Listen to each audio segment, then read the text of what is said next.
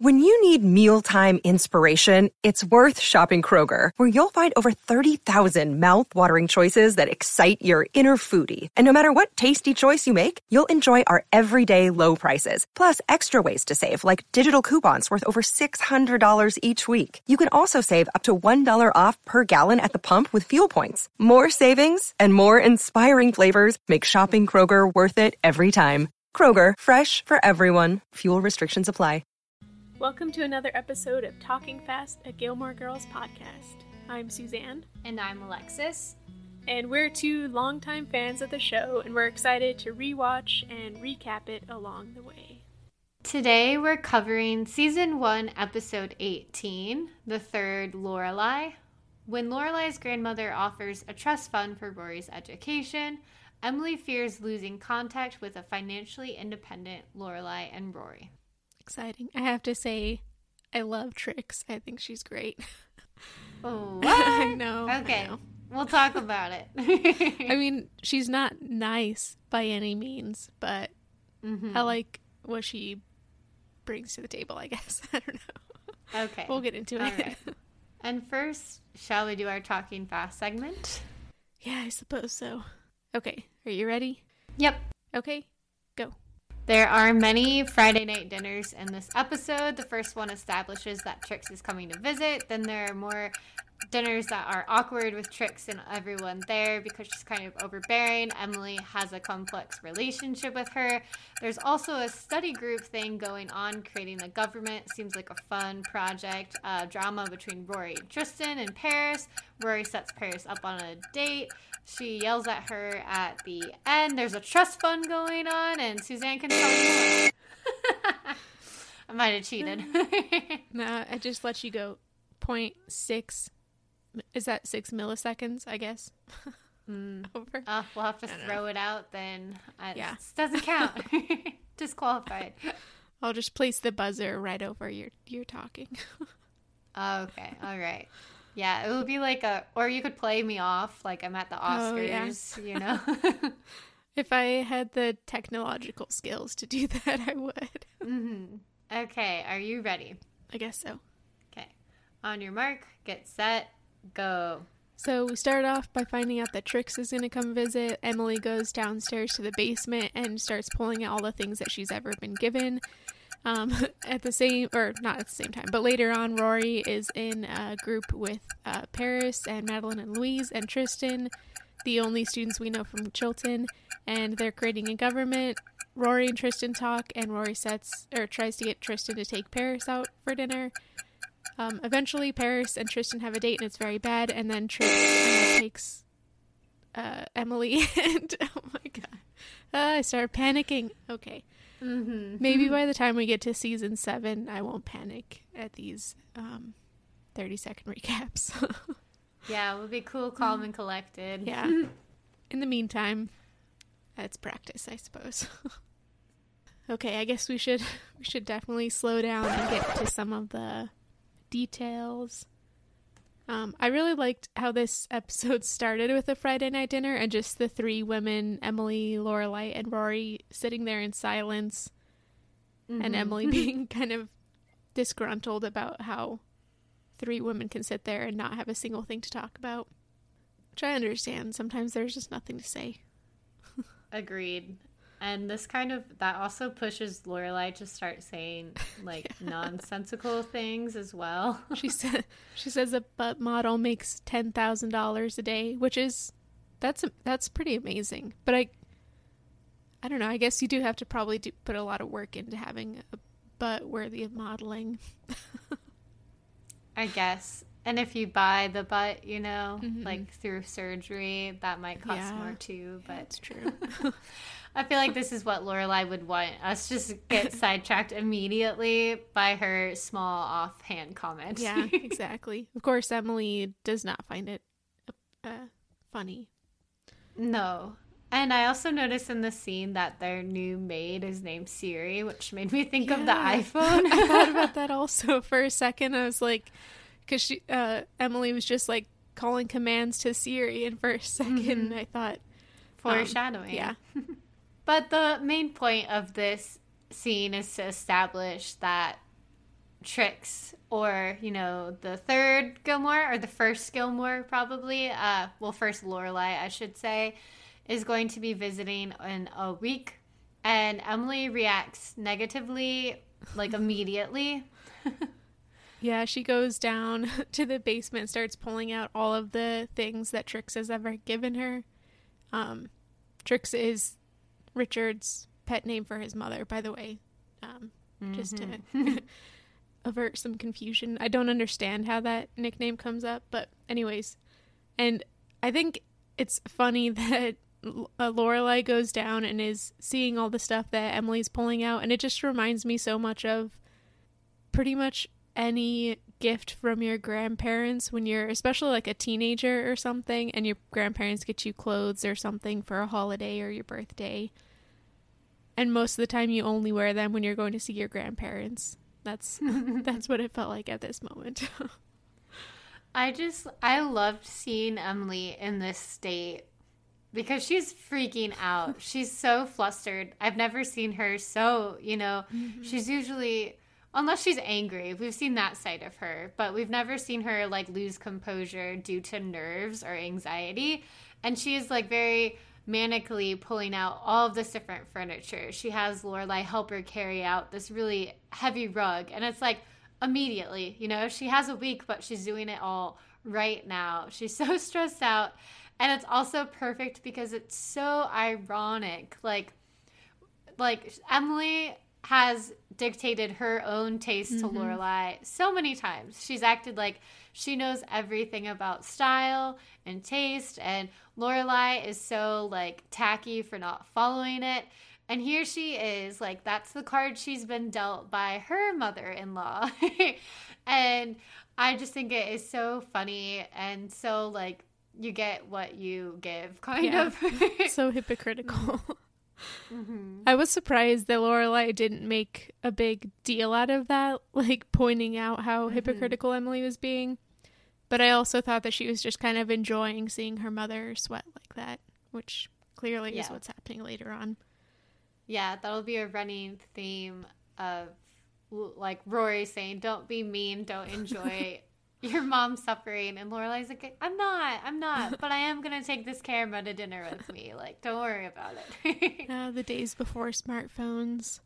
Mm-hmm. After this scene, we turn to the second plot line the next day, which is a Chilton group project. Once again, this reminds me very much of the group project we saw earlier mm-hmm. in the mm-hmm. season that brought together Paris, Madeline, Louise, and Rory. This time, Tristan and a few other unnamed, unpresent people are in their group. I think really to service some interesting like character character development and plot lines between that group of students. And once again, I think this device this plot device works for the episode. Mm-hmm. Um, this I think this is a more fun group project. They're coming up with their own government, which I think is a very interesting hypothetical thing. Like if I had to teach government or politics or something, I think I'd like to do a class like this. Yeah, it was cool. I was a bit confused about the premise of the project, mm. like because they started off talking about Elizabeth the First, so I was thinking maybe they have to do a historical government, or maybe right. like each group is diff- given a different time period and they have to make a government like that. But Parliament wasn't really a thing in the Elizabethan mm-hmm. period, so I'm not really I'm not really sure where or I maybe Paris just wanted their government to be basically the English government. yeah. I almost wondered if it was like create your government but cite like your mo- like your mm-hmm. models or why you think this would work and what like yeah, I don't know, but she wants that she does mention the Elizabeth Elizabethan government model but says there should be a king and queen. and I didn't fully understand why that felt a little like on the nose of like oh the writers want to like address mm-hmm. this Tristan and Rory thing because they kissed last episode. Yeah, I can't imagine Paris being pro monarchy. It just doesn't seem like Paris to me. no. I think we all know she'd clearly be like a dictator. Yeah. and if she were, if there was going to be a monarchy, I don't understand. I, I don't see Paris thinking that there needs to be a king. Yeah. Um, Agreed. but it also this also made me realize just how much um, Shakespearean stuff and like from that time period, uh, the Chilton curriculum relies upon. so far, it seems like most of what they've been learning has been about Shakespeare, more or less, mm-hmm. or like around that time period. And this isn't the end of Shakespeare for Chilton. So I'm just very confused about the breadth of their curriculum. yeah, that's a great point to raise. And it makes me wonder what the Yale curriculum will look mm-hmm. like because I'm kind of wondering like is this the Amy Sherman Palladino imaginary of what a private school mm-hmm. curriculum is like and then what is her take on like a a, pri- a Ivy League school later on because yeah you think even if they do have like a very exclusive uh, reading list they would still read more than this right yeah yeah there's a lot more to learn than just about Shakespeare and the Elizabethan mm-hmm. period. Although it is pretty fun and they have cool outfits and stuff. But right. You know. and Louise, it was Louise, right? Says that mm-hmm. she plans to wear like a lady in waiting, uh, ver- like reveal low cut dress or something like yeah. that because they get the sex. She says. I was thinking if this was about the time that The Tudors was on TV. I don't know if you've ever seen that yeah. show. but it is basically yeah. like a sexy Renaissance show. Mm-hmm. That's about it. Definitely. But running throughout this scene and the following one after their class, Rory and Tristan are having these little awkward encounters, such as like their hands graze when she turns the page in her book. They tried to leave the door at the same time. And this is really implying there's some unresolved tension and Rory basically says, We need to talk about this. And Tristan agrees. They're having this conversation, I notice, at the very front of a classroom while students are coming in. It's like a in between class period. And I just was thinking, like, I if I were in the show, I'd just be the person like sitting in the desk waiting for class to start, listening to like Rory and Tristan talk about their mm-hmm. relationship drama, you know, like just why are they doing this? It's like the TV of it all. It's like what a weird spot for them, but that was probably the set that they had up, you know, mm-hmm. the classroom. It was silly. Yeah, I got a very well, I guess I really understood why some people are into Tristan in these scenes. If we were to completely ignore everything he'd done up until last episode, he would this would just be like the Chad Michael Murray from um, the Cinderella story, like that kind of like mm-hmm. heartthrob guy who's kind of emotional but awkward. Um, but of course, he's also been terrible and mean mm-hmm. and sexist, and we can't forget yeah. that. I agree. Like I thought I found him to be the least annoying he's been the mm-hmm. entire season, this kind of like awkward version of him. But I was like the switch flips so fast. You're right. Like there's no acknowledgement of how he acted previously. And I'm like is it are we supposed to think either his public heartbreak like when Summer dumped him combined with the kiss with Rory and his new crush on Rory like are we supposed to believe those things completely change mm-hmm. changes how he acts entirely and that Rory entirely forgave him? We already like questioned if that would be the case and it's yeah, I don't know. I have complicated feelings about it. I'm like you can't just change his character. Mm-hmm. And if you do show a bit more development, this was too fast to just flip in a couple episodes. Yeah, it was I don't know. They just really, really wanted it to be like a a blonde rich dean, I think, for Rory mm-hmm. to look at and to possibly go out with. I'm I'm glad it doesn't go anywhere. And I kind of liked that Rory in the moment when they were sitting down and talking about their relationship, Rory kind of in a roundabout way did the whole let's just be friends thing. Mm-hmm. So it's kind of like the door is kind of closed on them, at least from Rory's point of view. So that's good, at least, I think. Is this the point when they were thinking about, like, oh, if we have a blonde rich guy, but he's not like entirely an asshole, is this like where they started to think about Logan? Oh, like, yeah, maybe. he'll be an asshole, but not completely. Um, he'll be at Yale or something like that. Yeah. Mm-hmm. I had a moment after their conversation here. So after um, Rory has suggested to Tristan that he ask Paris out, which I think was just a bad move all around. Just because Mm-hmm. Paris is interested in Tristan does not mean that they would be a good match at all. And I don't understand how Rory thought it would go well. mm-hmm. Um, but after this, um, Paris and Rory are talking, and Paris gives Rory her manifesto. And this is actually where I had my Rory's bookshelf moment. And it ties into one that I accidentally almost had many episodes ago where I thought that they were talking about the Unabomber. I think in the episode where Dean comes up to the window when Rory's out and talks to Lorelai. Paris asks whether Manifesto is a little bit too cabin in the woods, and Rory replies saying, um, "Don't open your mail." And this is a direct reference to the Unabomber, and I know I'm right this time because the Unabomber like hid out in the woods, like he was basically a recluse in a cabin in the woods, and then he sent these bombs to people in the mail. So I know that that's what who they're talking about this time. So that was my uh, little true crime Rory's bookshelf moment.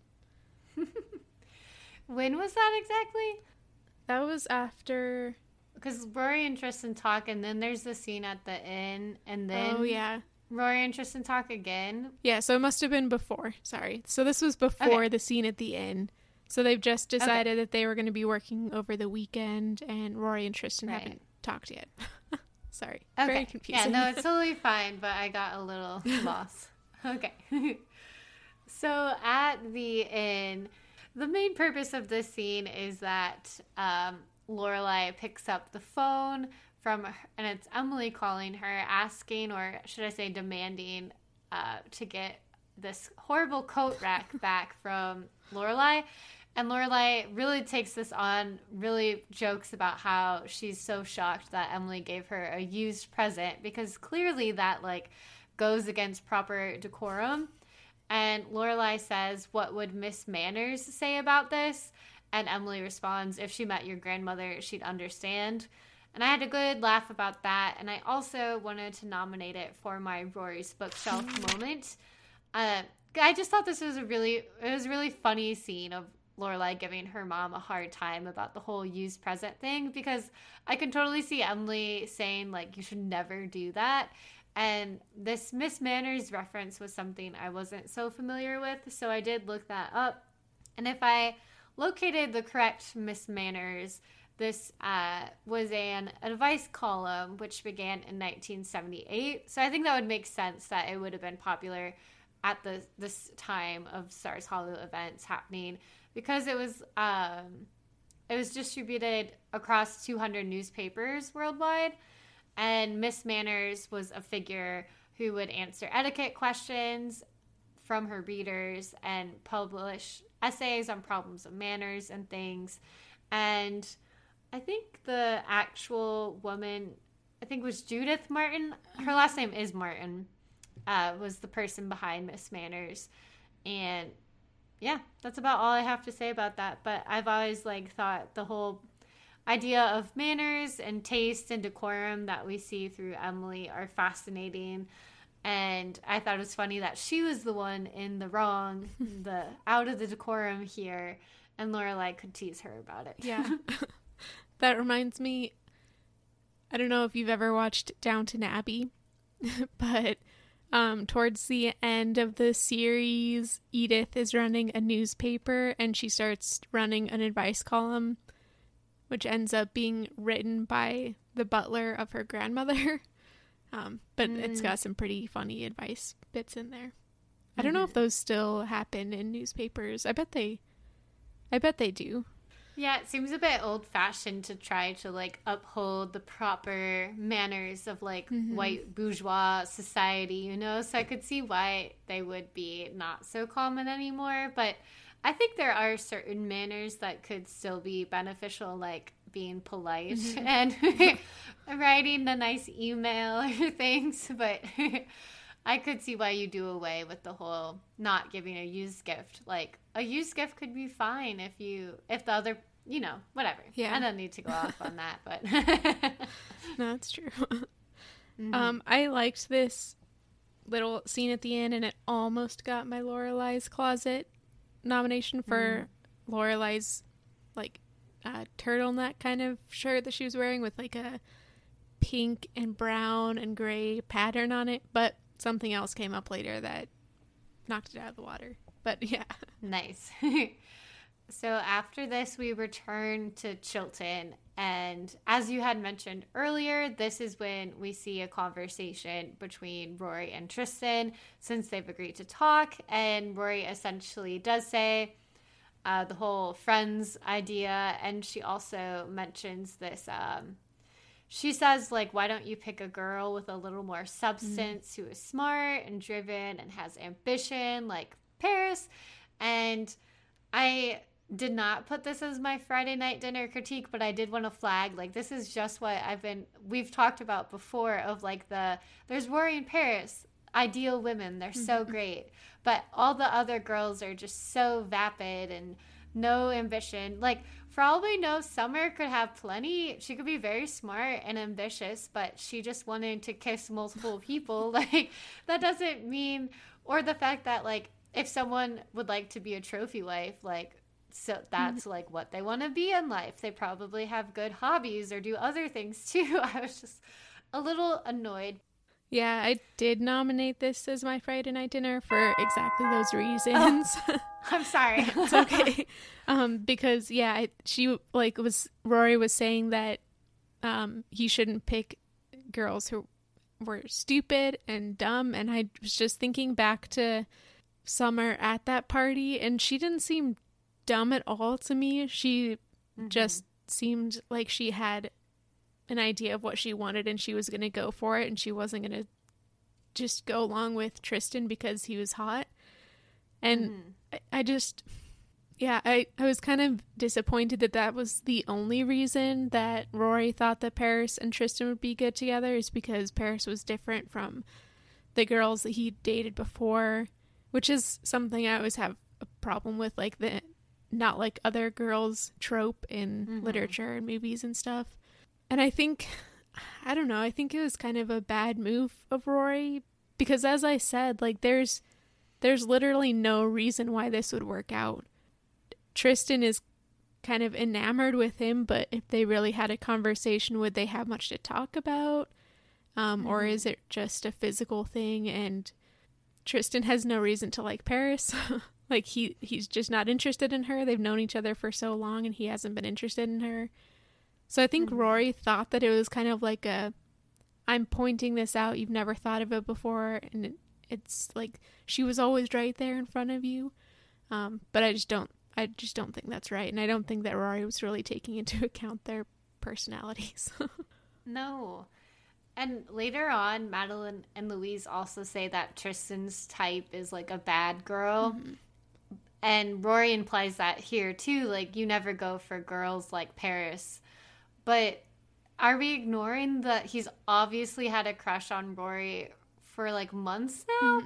Um, so, like, what is his type? Like, I.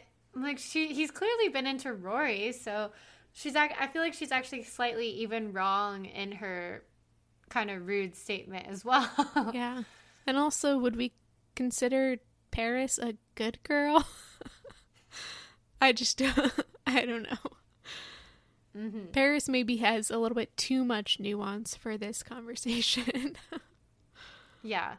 And I think this is the start of Rory obviously not noticing that Tristan is into her to the point that I'm a bit like Rory is smarter than that, even if she's not as experienced at dating. Like, he literally said, do you want to try it again? Talking about the kiss. Like he's asking her to kiss again. And later on, he's going to be like, I like someone else. And she's like, oh, okay. And it's that classic trope of not realizing the someone else is you. Yeah. Um, so it's ironic also that she's saying go date someone smart when like she's not being that smart right now. And he's also made his intentions clear many times in the past that he wants to Mm-hmm. date Rory or at least like have her as a conquest or something. but yeah. uh, this is just such a bad a bad move on Rory's part. Yeah, I was inwardly screaming and no anticipating that, but we can talk about that more when she finds out later. Yeah. All right. Speaking of tense moments, uh, we have our Friday night dinner with Trix, and on the way there, I had my Stars Hollow moment.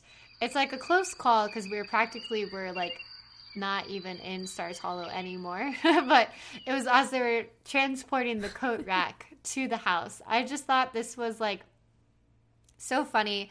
I don't know if we've talked about it too much before, but Lorelai's Jeep is like iconically mm-hmm. Stars Hollow to me in her whole like love and loyalty to it that she'll later on like replace it with the exact car or like spend so much to get it fixed so that it's the same card. So it's very much like a fixture of the town to me.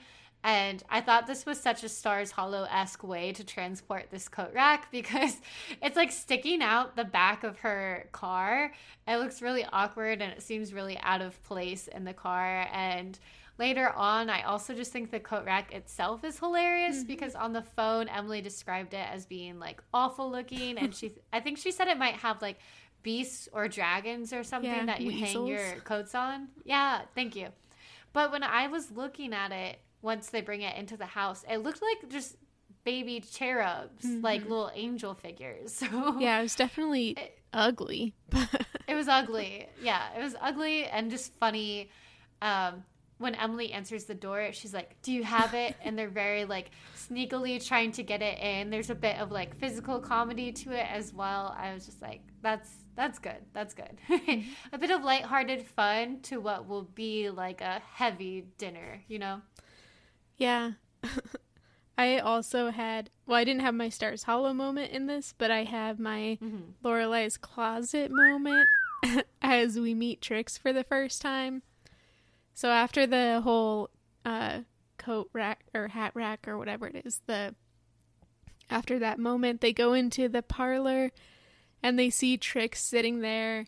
She's wearing like it looks like an old fashioned, I don't know, English rich person's outfit or something, but she has a gold monocle that she's using to read. Oh. And I love it. I want one of those. I mean, I don't have a use for that, but I want one of those or a pocket watch or something so bad because I'm just a weird person who likes antiques. But mm-hmm. I it was just so cool and so strange and like brought so much weirdness to her personality before she even spoke just like sitting there reading the newspaper with a monocle it was awesome and I want one. This is I think one of the first Lorelai's closet moments where I've actually wanted the thing that I've mm-hmm. nominated. I like it. And like the old English rich person mm-hmm. outfit. That's the technical term for that style, I think. Yeah, like white kind of mm-hmm. ruffles at the collar. I don't know. I know. It's very weird.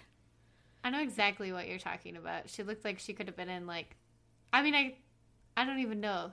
Oh, she reminds me of the grandma from Little Women Oh yeah, yeah. a little bit. That's like Yeah. the most recent movie I've seen. But and similarly to the grandmother in Little Women, Trix is this figure in the family who seems to like have a bit of control and like access to wealth that could influence the family members around her. At least like Rory and Lorelai, as we'll come to see. But so you you mentioned at the start that you like Trix as a character at least. So what I'll let you say a bit about what draws you to her or like what's entertaining about her to you and then maybe I'll follow because I did place a bit of a Friday night dinner critique with her character. Well, I definitely see why she is a questionable character. She's very mean to Emily. Um and like points out flaws of Emily's in a really unnecessary way, but I really liked how she talked to Lorelai about like Lorelai's mm. business. She really complimented her on um, being a hard worker, which I think is kind of ironic coming from somebody who just has family wealth. but mm-hmm. I thought that was really nice. Um, and she also likes Lorelai's jokes in a weird way. Although later mm-hmm. on she does tell Lorelai that, you know, she's had enough of the jokes. But she does appreciate Lorelai in a way that Emily I think secretly does, but would never say. And I was just thinking of this especially in contrast with the Straub and Francine meeting for mm-hmm. Rory. Mm-hmm. So she's meeting her great grandma for the first time, and I felt like it went much better. She got to talk to her a bit more, and I don't know, I just like that Trix is so crass in a very Richie Rich kind of way. Like mm-hmm. the way that she shuts down Emily. Maybe I was kind of channeling Lorelai and laughing at Emily's discomfort. mm-hmm.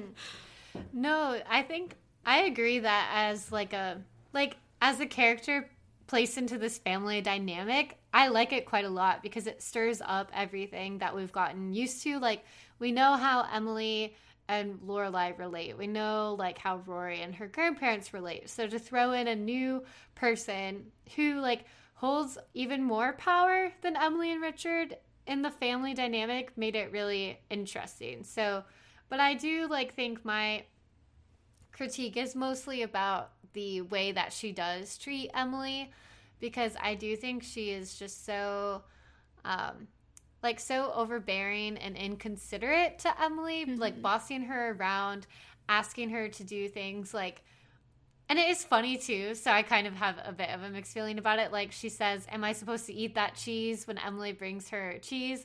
So then Emily goes to get her nuts and she's like, Am I supposed to just put those in my hands? So Emily goes to get plates and silverware. And then she's like, Let's go to dinner. so, like, it's kind of funny, but it's also so cruel. And like the way she manipulates every, like, Emily and Richard. Because uh, Richard is such a mama's boy, we come to find out in these scenes. But the line that I thought I would base my critique on is this line that Trix says pretty early on when she's observing Lorelai and Rory for the first time. And she's like wanting to get a look at them. She says they're healthy. And she points out that Gilmores don't get sick. And it's because of the Gilmore blood. Mm-hmm. And Gilmores don't get headaches and things like this. And she's implying, she's like literally implying Emily's vitality or like constitution is worse because of her blood, mm-hmm. like her family, that she's beneath the Gilmore name. And it's so rude. And there's so much like stuff going behind that whole like metaphor. Or I think she literally does mean blood too, mm-hmm. though. Um, which, as you say, is ironic because she like, does she do anything? Does she really work or have like what does she use her health for like her generational wealth yeah i don't really know but like Um, it reminded me, I think the last thing I would say is that it reminds me of like the dynamic between Rory and Logan's family when she mm-hmm. goes and she discovers, like, oh, actually, the Gilmore blood or name is not the top of the line. Like, there's actually other social circles who consider themselves even better than that. And Rory's treated like shit at that family's house. And, um, and, but yet, like, that's also how Emily treats any guy that Emily, I mean, sorry, that Lorelai and Rory bring to her house. So I'm just noticing these like uh, patterns of cruelty that even though Emily is like at the brunt of Trix's cruelty toward her, she still returns that exactly the same way to like Luke or Jess or Dean if they come by. And it's only like Logan who she will like treat kindly. So uh, yeah, that's a whole like a whole thought, a whole bunch of emo- thoughts in my critique there for today. But it's fascinating stuff. yeah, I agree. This whole problem of like the idealization of blood purity is a huge problem. I feel like I don't even need to say that, but um, as we see daily, I guess we do. But I think there are a lot of instances in this show where we kind of get like bits of that and I kind of I need to learn more about the DAR, but I think that that's one of the mm. biggest uh, components that I've seen that I see in the show that like really focuses on that kind of blood purity and like following a pure bloodline from a certain ancestor or something like that. Mm-hmm. I also I don't know if I am remembering this incorrectly or not, but I think that Trix married a cousin. Mm. I mm-hmm. I'm pretty sure at some point later on we find out that her maiden name was also Gilmore and then she married oh. her cousin. So it's like it truly is like a, a basically a pure that... bloodline, which is mm-hmm. yeah, very very uh, problematic.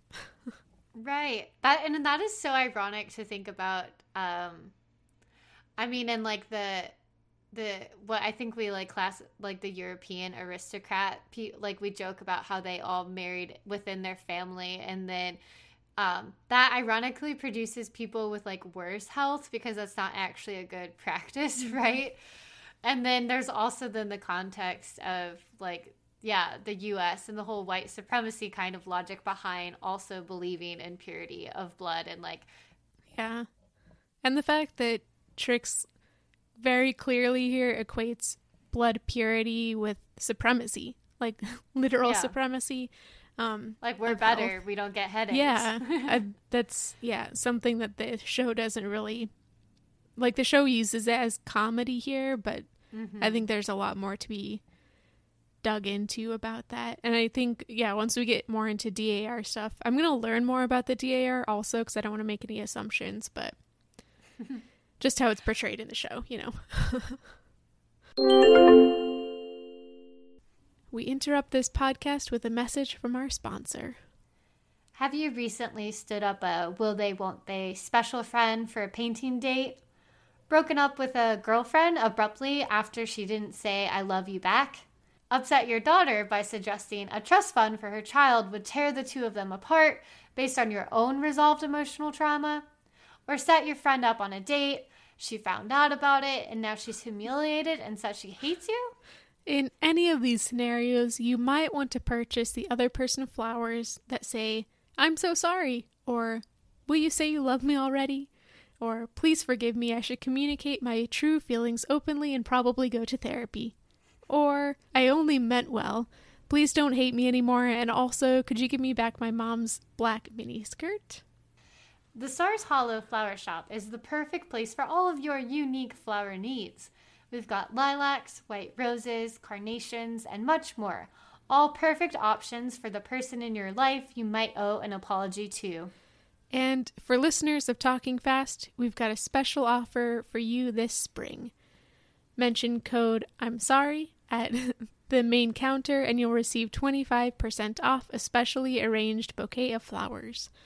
Just let the employee know what the favorite color of your hurt friend is, and they'll whip you up something to delight and appease. Another day is here, and you're ready for it. What to wear? Check. Breakfast, lunch, and dinner? Check. Planning for what's next and how to save for it?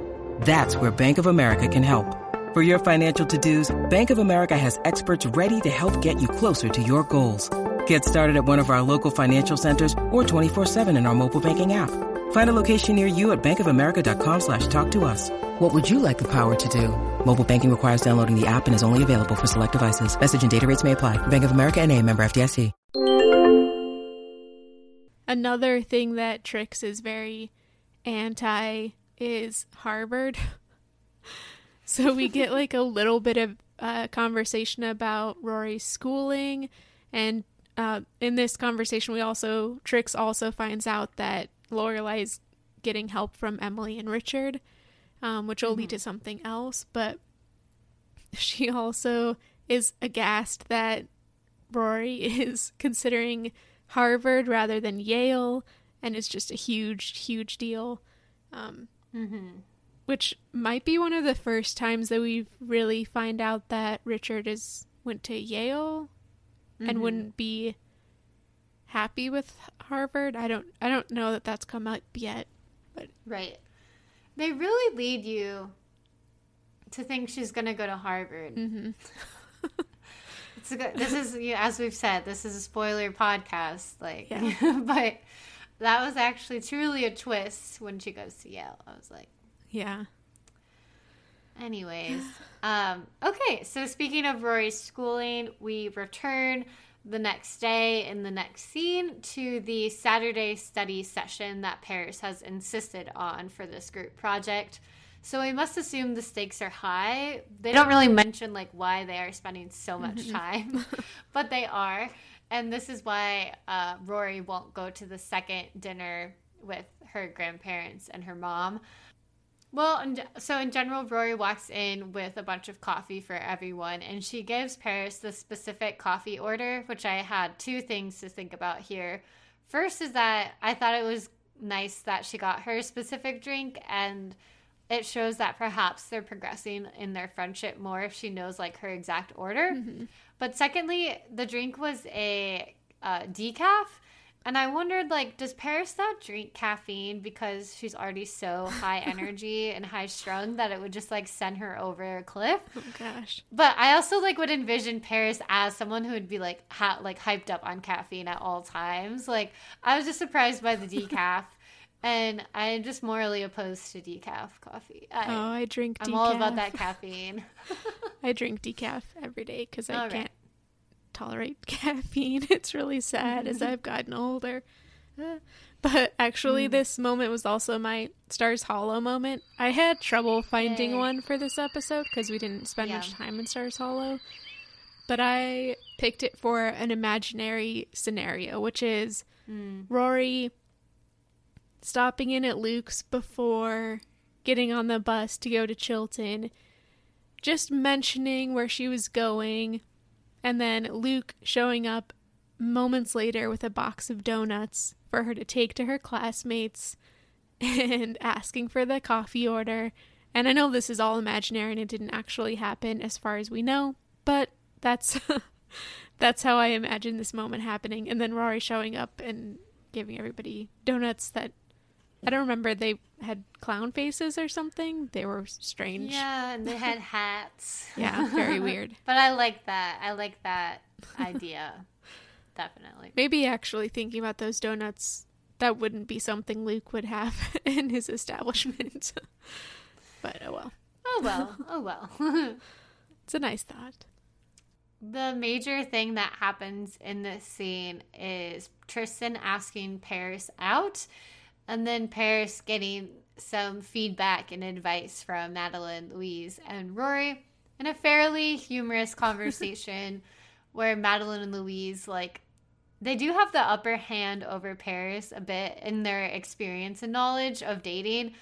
Paris is like she has she knows so much more than Madeline Louise, obviously, but they're like sharing all this knowledge that even if it's correct or not, like they are experienced daters. They're talking about things like a water bra and like if you are asked in less than 24 hours, it might mean someone was, you know, someone canceled. It makes me think a lot of like uh, it's like the younger teen girl version of all of Emily's social knowledge. Like later on, Emily will make a big deal about being invited to Sookie's wedding, and it means someone dropped out. You know, this is the same thing that they're implying, like, oh, it means, you know, whatever. But I can see basically why Paris goes to Rory for help later on because they really like intimidate her in this moment. They talk about having a pink lady makeover, referencing the um, the group of women in uh, Grease. Are they called the Pink Ladies? I know they have the pink jackets. I don't remember. yeah, the pink ladies. Yeah.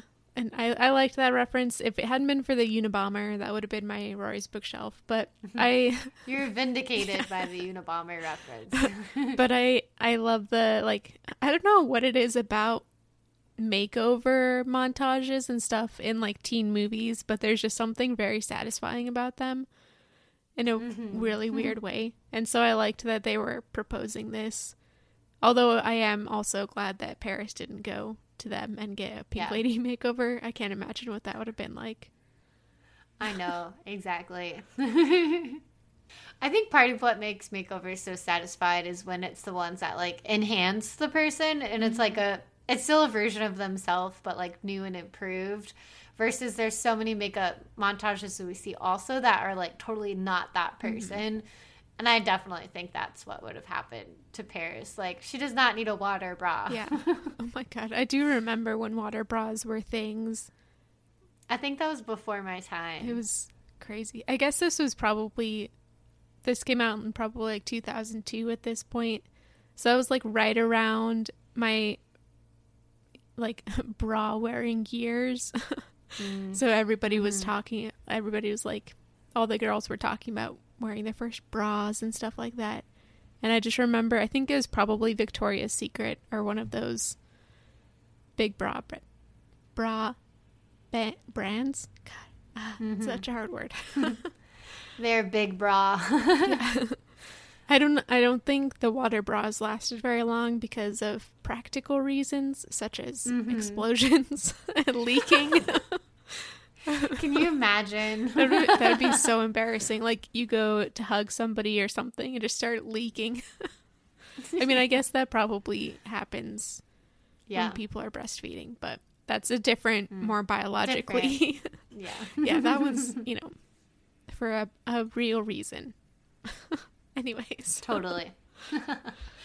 So, fast forward a bit later in the day, as we've alluded to, Paris is nervous about getting ready for this date and she does want help. And she decides to turn to Rory. And I thought this was so sweet. Uh, like she says, You said I could come to you if I needed someone to talk to. And at this point, I was like feeling a bit of dread because I knew Paris was going to get like obviously I knew she was going to find out and be angry at Rory later on. And I was disappointed and anxious about that watching this because this is such a lovely scene mm-hmm. between them. And they're really progressing to the furthest point in their friendship.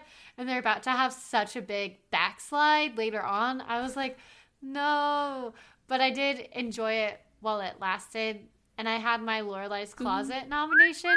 And it's not actually when they go to Lorelai's oh. closet to get Paris an outfit. I want to nominate here Paris's closet, okay?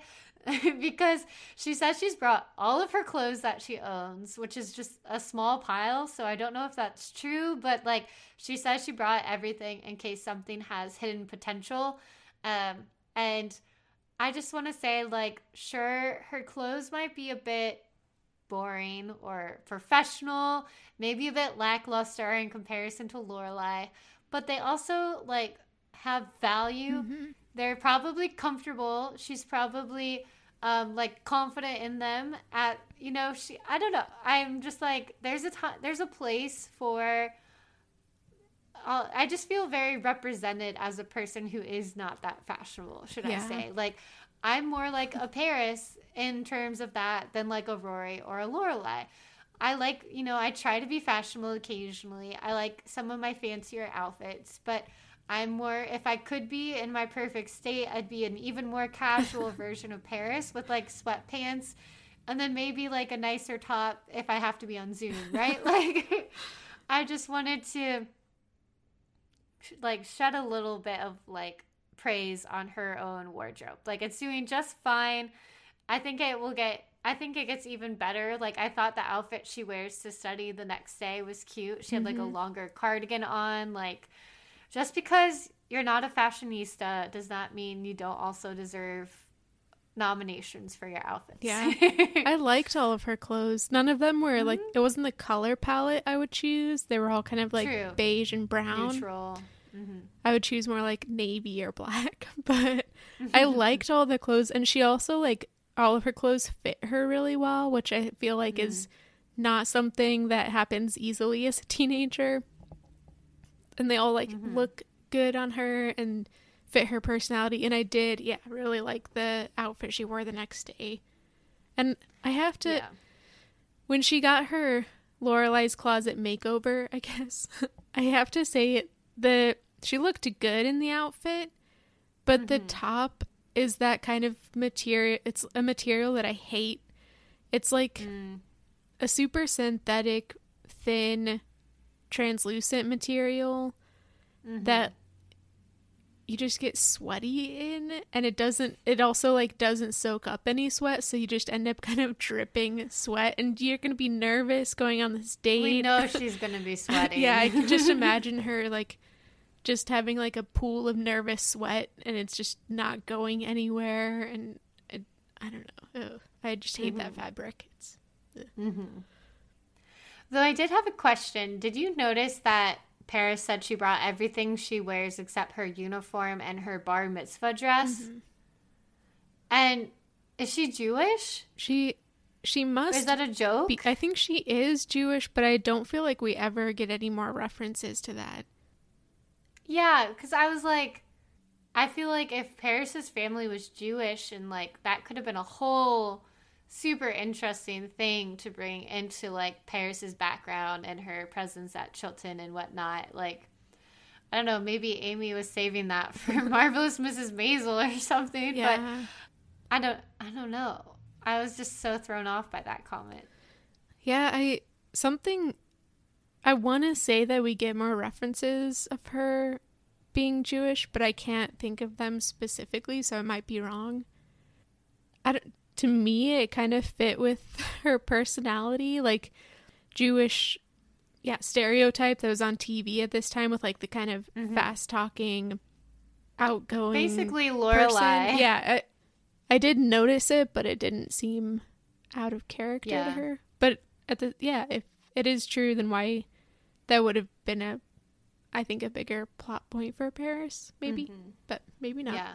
It could yeah, it could be something for us to like track a bit more, not only with Paris, but the, also just the uh, elements of Jewish culture that make their way into Gilmore Girls because I think I have read before and maybe I can look into it a bit more, but people have talked about Amy Sherman Palladino incorporating like Jewish references and things like that in Gilmore Girls that she then later like almost the like lifeblood of Marvelous Mrs. Maisel is Jewish culture, you mm-hmm. know?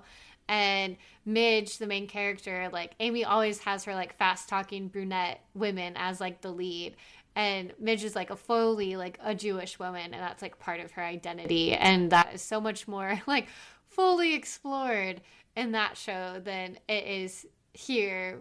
So I was just very caught off guard with that comment from Paris, but I'm curious to like see more about it. Anywho, returning to the actual scene at hand, uh, another thing I liked was this conversation between Paris and Rory as they're bonding, sharing more details. Paris kind of asks her about Dean and says she's sorry that they broke up. And they bond over guys making them nauseous. like, whereas like Dean made me nauseous at the start, and Paris has says like she's probably gonna puke, want to puke like twelve times going to the car, and that's why she went to Rory.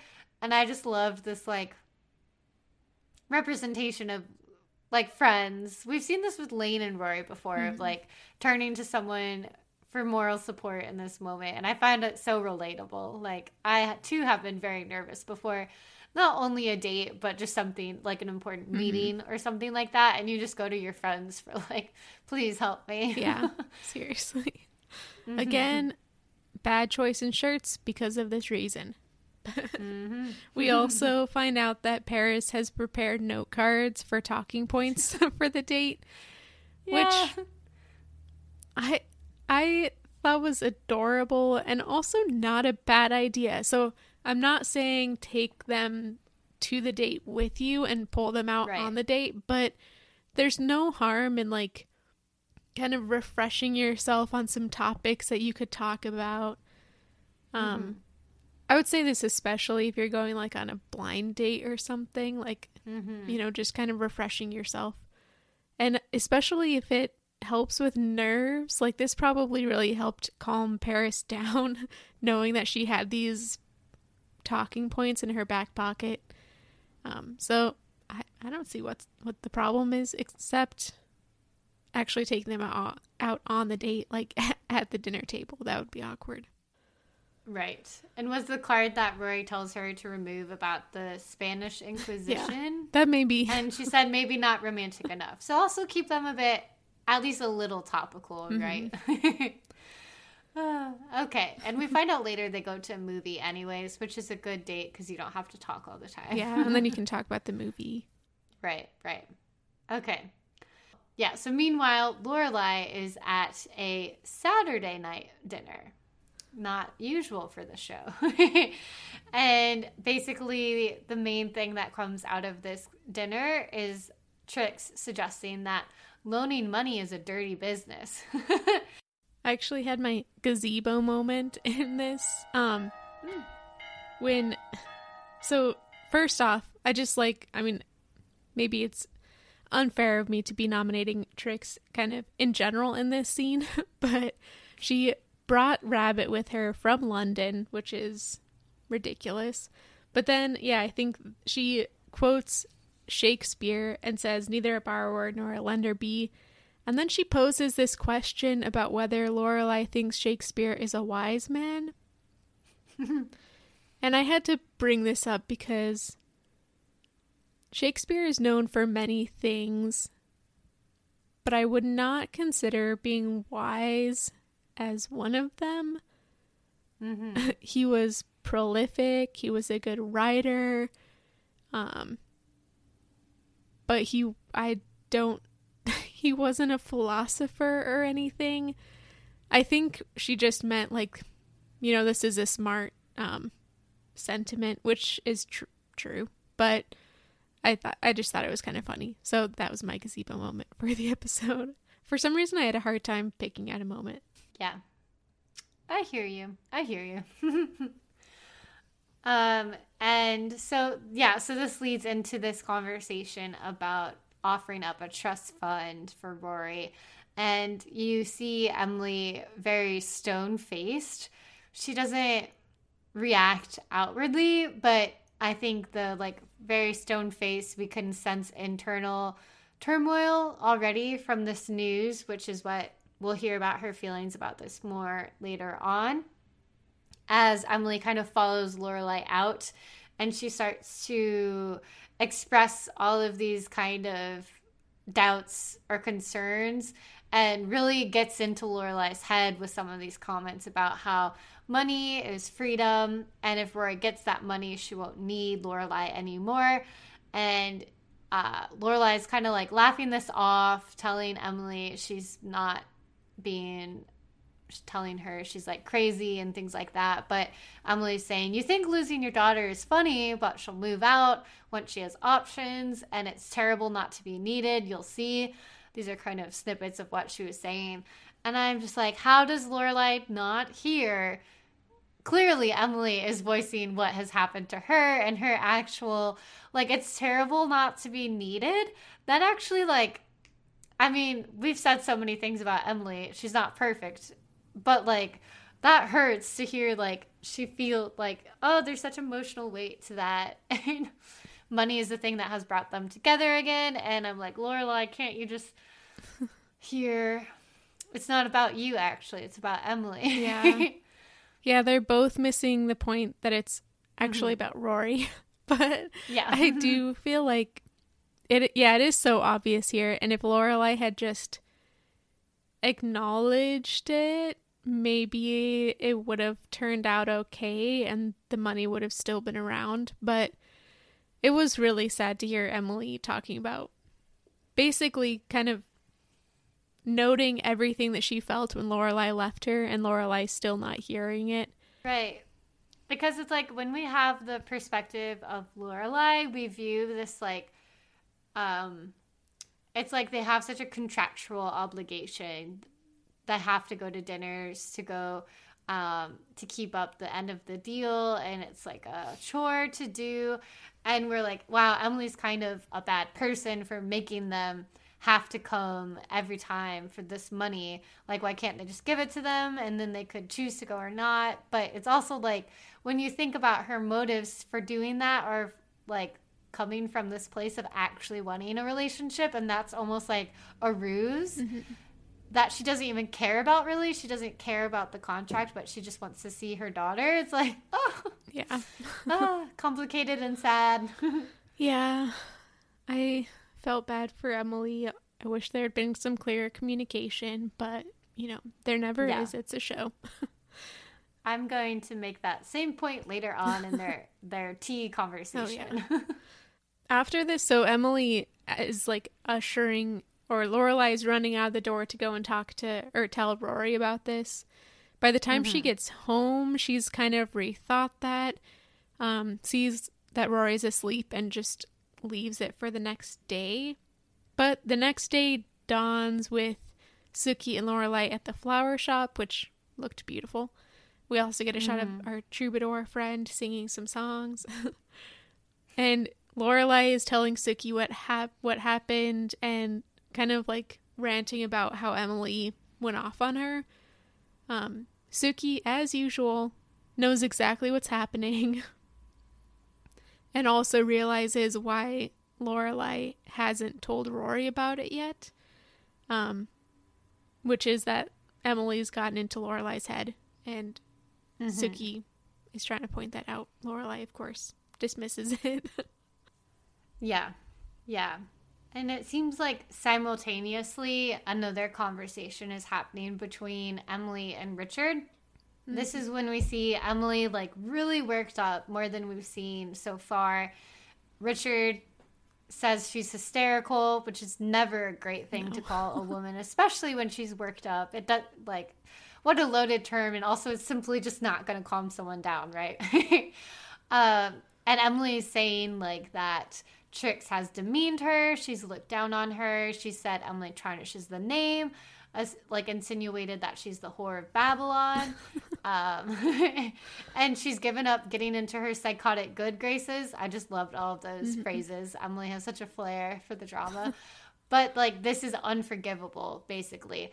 And Emily, even though like when she was warning Lorelai at the surface level, her warnings were about Rory and Lorelai, and we could read into them and clearly see what was actually going on. But she didn't actually admit what she was really feeling or what she was really scared of until this moment with uh with Richard where she finally admits.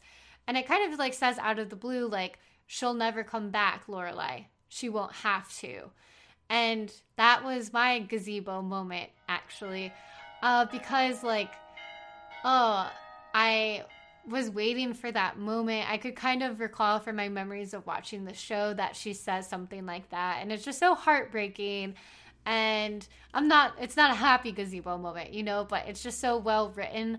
I feel like it furthers this uh, storyline and like the progression of their characters. And we're getting a sense of like the emotional weight that's going on underneath all of these like casual fights they're often having, the bickering, like underneath all of that, there still is this true feeling of like, um, like the to feel that your daughter is only there because she has to be is heartbreaking in itself. But then also to feel like that you're willing to accept that just to keep seeing her and to keep her coming back is also heartbreaking too.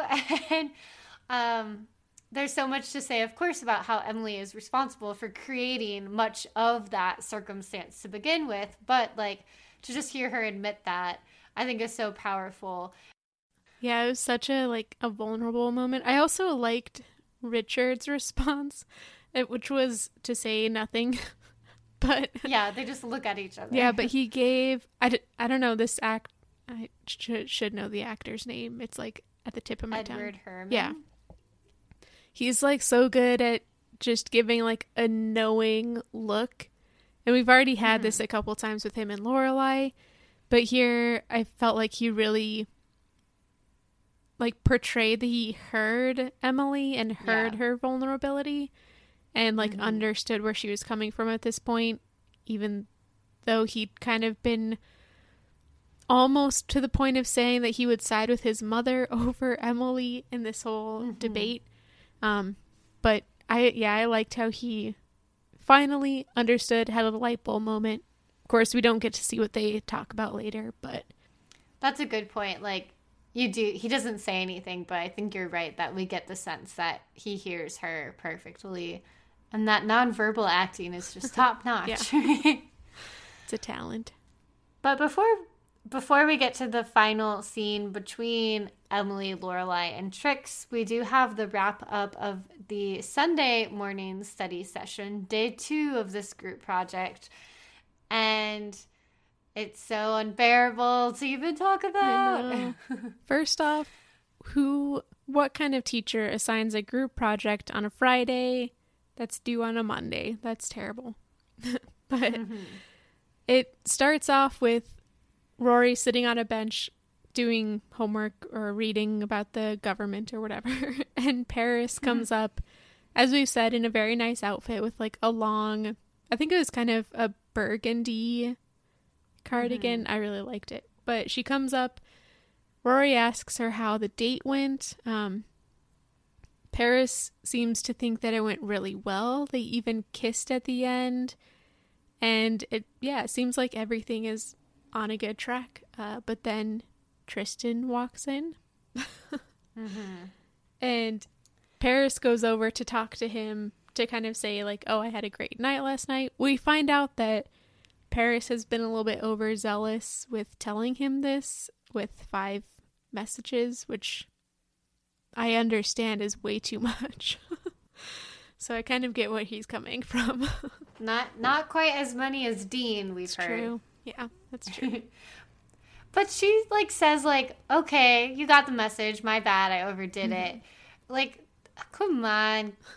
Cut her some slack. She's new at this. Yeah, I felt I God, I felt so bad for her in this moment because mm-hmm. she yeah. she proposes that they do it again sometime, and he said, "Yeah, I'd really like that," and then he kind of pauses dot, dot, dot. as friends. Mm-hmm. And you just see her face like go from just like happy and hopeful to disheartened. But then, of course, mm-hmm. it doesn't end there. It gets even worse. Mm-hmm. He says, you know, when uh, Rory suggested this, and with that, Paris's face goes from disheartened to livid. yes. she, because Tristan just outed Rory for matchmaking them more or less mm-hmm. which as we've said is like the that's the worst thing it's like to be it it really does seem like rory is giving her cast offs yeah to paris at this it point. does because rory's yeah. like to get him off of my back i'll say he should go out with paris and it's mm-hmm. it's just terrible for paris especially if this is her first dating experience yeah, so she kind of turns from Tristan to approach Rory about this, really angry, says that, um, yeah, she doesn't want to be a charity case, that she is humiliated, and she's saying this once again, you know, we've talked before about Paris's like loudness and, and the fact that I think everyone in the room can hear this fight at this point, um, which maybe like furthers her humiliation a little bit, but I'm not really going to blame her. I think she's just like in the heat of the moment, feeling really hurt, uh, storms out. Like I said, I just had a pit in my stomach because I thought they're, you know, this is definitely going to affect their friendship for the foreseeable future. And Rory then is angry about this. You know, she's like now angry that Paris is angry. So she goes over and accuses Tristan of telling her. And he, I feel like, understandably, is like, I didn't know I couldn't tell her. Like, that part was not communicated to him. And, uh, wow, I just, you know, I said I was on Tristan's side for a minuscule minute there. I felt wrong. I, I agree, though. I almost got the feeling that Rory came to lash out at him out of a feeling of guilt because she realized yeah. that she had proposed them dating like for the wrong reason. she yeah, had exactly she like it was her. Yeah, she realized that she'd done it just to get him off her back, more or less, mm-hmm. um, not for any real matchmaking reason. And, you know, earlier Paris had said that she has like great powers of deduction. Uh, I don't remember in reference to what, Either way, I just wrote in this. I wrote in my notes that Rory does not have Paris's power mm-hmm. of deduction because she does not realize Tristan is talking about her when he says like, I like someone else, and that is you, Rory, clearly. this was so such a teen rom com moment. Like, mm-hmm. he he's just sitting there looking all like downcast and and she doesn't even realize and everybody is screaming at them like obviously he's talking about you rory um mm-hmm. i'm part of me is glad that he doesn't make it more explicit just because then we things would have gone differently but this was just such a yeah. terrible scene to watch it was just like secondhand embarrassment for everybody involved yeah seriously it's like i feel so hard for paris I also don't want Rory and Tristan to be together. I have come I had completely forgot about this like second wave of the Tristan and Rory of it all. I did not remember that like in the interim of Rory and Dean, there's like this like bit of flirtation or development between Tristan and Rory. I think I only remembered Tristan as like the asshole at the beginning. I've honestly been surprised that he's been around for almost all of season one. Maybe I had blocked it out of my memory. he does he does stick around. I'm remembering a very specific scene that might be in the next couple of weeks. Okay. I'll brace myself for it. So after this we go to high tea.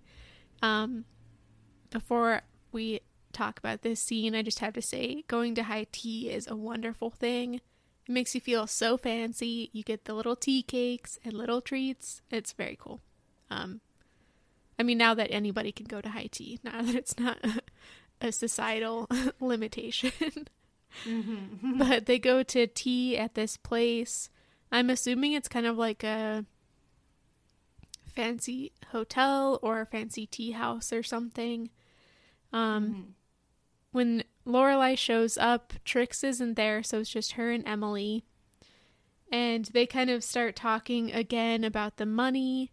Um, it kind of seems throughout this conversation that Lorelai starts to pick up on what Emily's really feeling about the money and about what Rory having it, what yeah, what that would do to their relationship. Lorelai explains that there's no amount of money that would change her and Rory's relationship.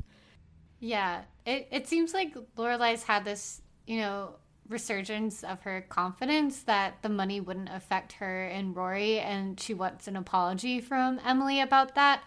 But I still was feeling that, and I mean, I would blame Emily for this one. Like, Emily's not saying, I'm worried about our relationship and how money has affected our relationship. And I think Lorelai would be receptive in this moment if Emily admitted that to her right now, but she does not, and so it goes unsaid.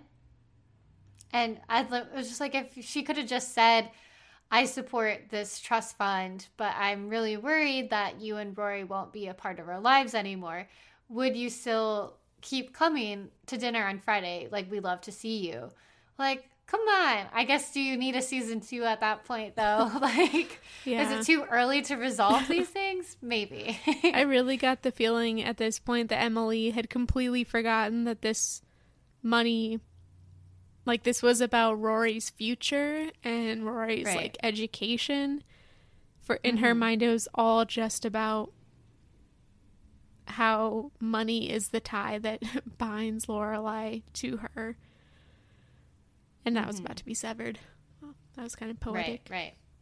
As many things, the fights that are going on do not center Rory when they should. Like the Max and Lorelai fights, all of these different things we pointed out mm-hmm. before.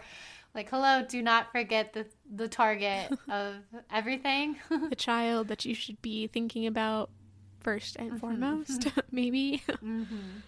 Um, but eventually, well, Trix comes back and she kind of calls tea off. She says that she wants to leave. Um, we find out that she really just doesn't want to listen to this terrible display anymore in the tea house. But she also has mm-hmm. come to the conclusion that both Emily and Lorelai, more or less, are not mature enough to deal with this trust fund. So it's off the mm-hmm. table. um, which I think is a little bit extreme. I don't see why she couldn't have just said, let's make it 21 instead, because as far as we know, Rory never has a trust fund after this, which seems strange uh, from her economic background. But Yeah. And Trix says that she questions the maturity of everyone involved and pointedly meaning Lorelai and that she doesn't want to trust with the money and she thinks that Lorelai gets this immaturity from Emily. So yeah, I like I definitely hear you about the way that she was treating Lorelai at that initial dinner when they met, but this still this felt very much like a case of turning on someone immediately when they don't act like you want them to or do what you want them to. It's like she was willing to be amused by Lorelai at the start, but now that it's like she also I think now that Trix aligns her as acting more like Emily, it's like she's cut her out completely. Like, okay, you're not like a true Gilmore, and I'm done with you, and I have no time for you raising your voice during high tea. Who heard of such a thing? Like, yeah. and again, Trix here is also forgetting that this money could be fundamental to Rory's development. yeah, and that's what should matter. Um, if she, I'm sure there are ways to do this, but if she wanted to make sure that Lorelai didn't have as much say in the money, I'm pretty sure you can write that kind of stuff into these trust fund rules or whatever, however they work. But yeah, I I agree. I liked Trix in the beginning, and I still like what she brings in sense in the sense of humor. But in this instance, I think she was a little bit extreme. Um, a lot of what she did was unnecessary, and yeah, poor Rory. Uh, as Lorelai says later, she missed out on a quarter of a million dollars because of the kind of pettiness of three women. the third Lorelai is negatively affected by the first two and Yeah. the Emily. Ah. and the the scene is wrapped up with Emily saying she's sorry, and she does seem genuinely sorry. Like I think after this has all happened, she realizes the weight of how Rory will be affected by this. You know, a little too little too late. but she's kind of like, what can I do to make it right? I can try to talk her back into giving the trust fund, and Lorelai's kind of like, it's fine, it's over. Um, but she does agree to not make them take the coat rack back, which is a kind of nice little line that indicated they've forgiven each other because they're now joking about the coat rack again. Lorelai at one point also says something about next week, and I feel like that really made a difference for Emily. Just more Yeah. of a confirmation that this would be an ongoing relationship. Mm-hmm. Yeah, like see you next week. and yeah, speaking of seeing you next week, I think that brings us to the end of our episode. Yeah, I don't know about you, but this was a fun episode. But I wouldn't call it one of my favorite episodes, to be completely honest. see, I was really into this episode. more so than maybe um like the one where they go to the co- like concert interruptus was a bit more of a rough one for yeah, me same. I don't know i feel like the more we watch the more we'll start to tune into like what kinds of episodes are most gripping for us or i don't know yeah. if that makes sense What we have the most to mm-hmm. say about. yes Yeah. So, listeners, if you have figured out what episodes you have the most to say about, you can send us a gazebo moment from the first season and an email to talkingfastpodcast at gmail.com or in response to our weekly Instagram posts about our gazebo moments. That's also Talking Fast Podcast at Instagram. and as always, we really appreciate if you can rate and review us on Apple Podcasts or wherever you listen to your podcast. Cool. And we'll see you next time. I have a Yes. feeling something dramatic is coming. Ooh, okay. Until then, Yeah.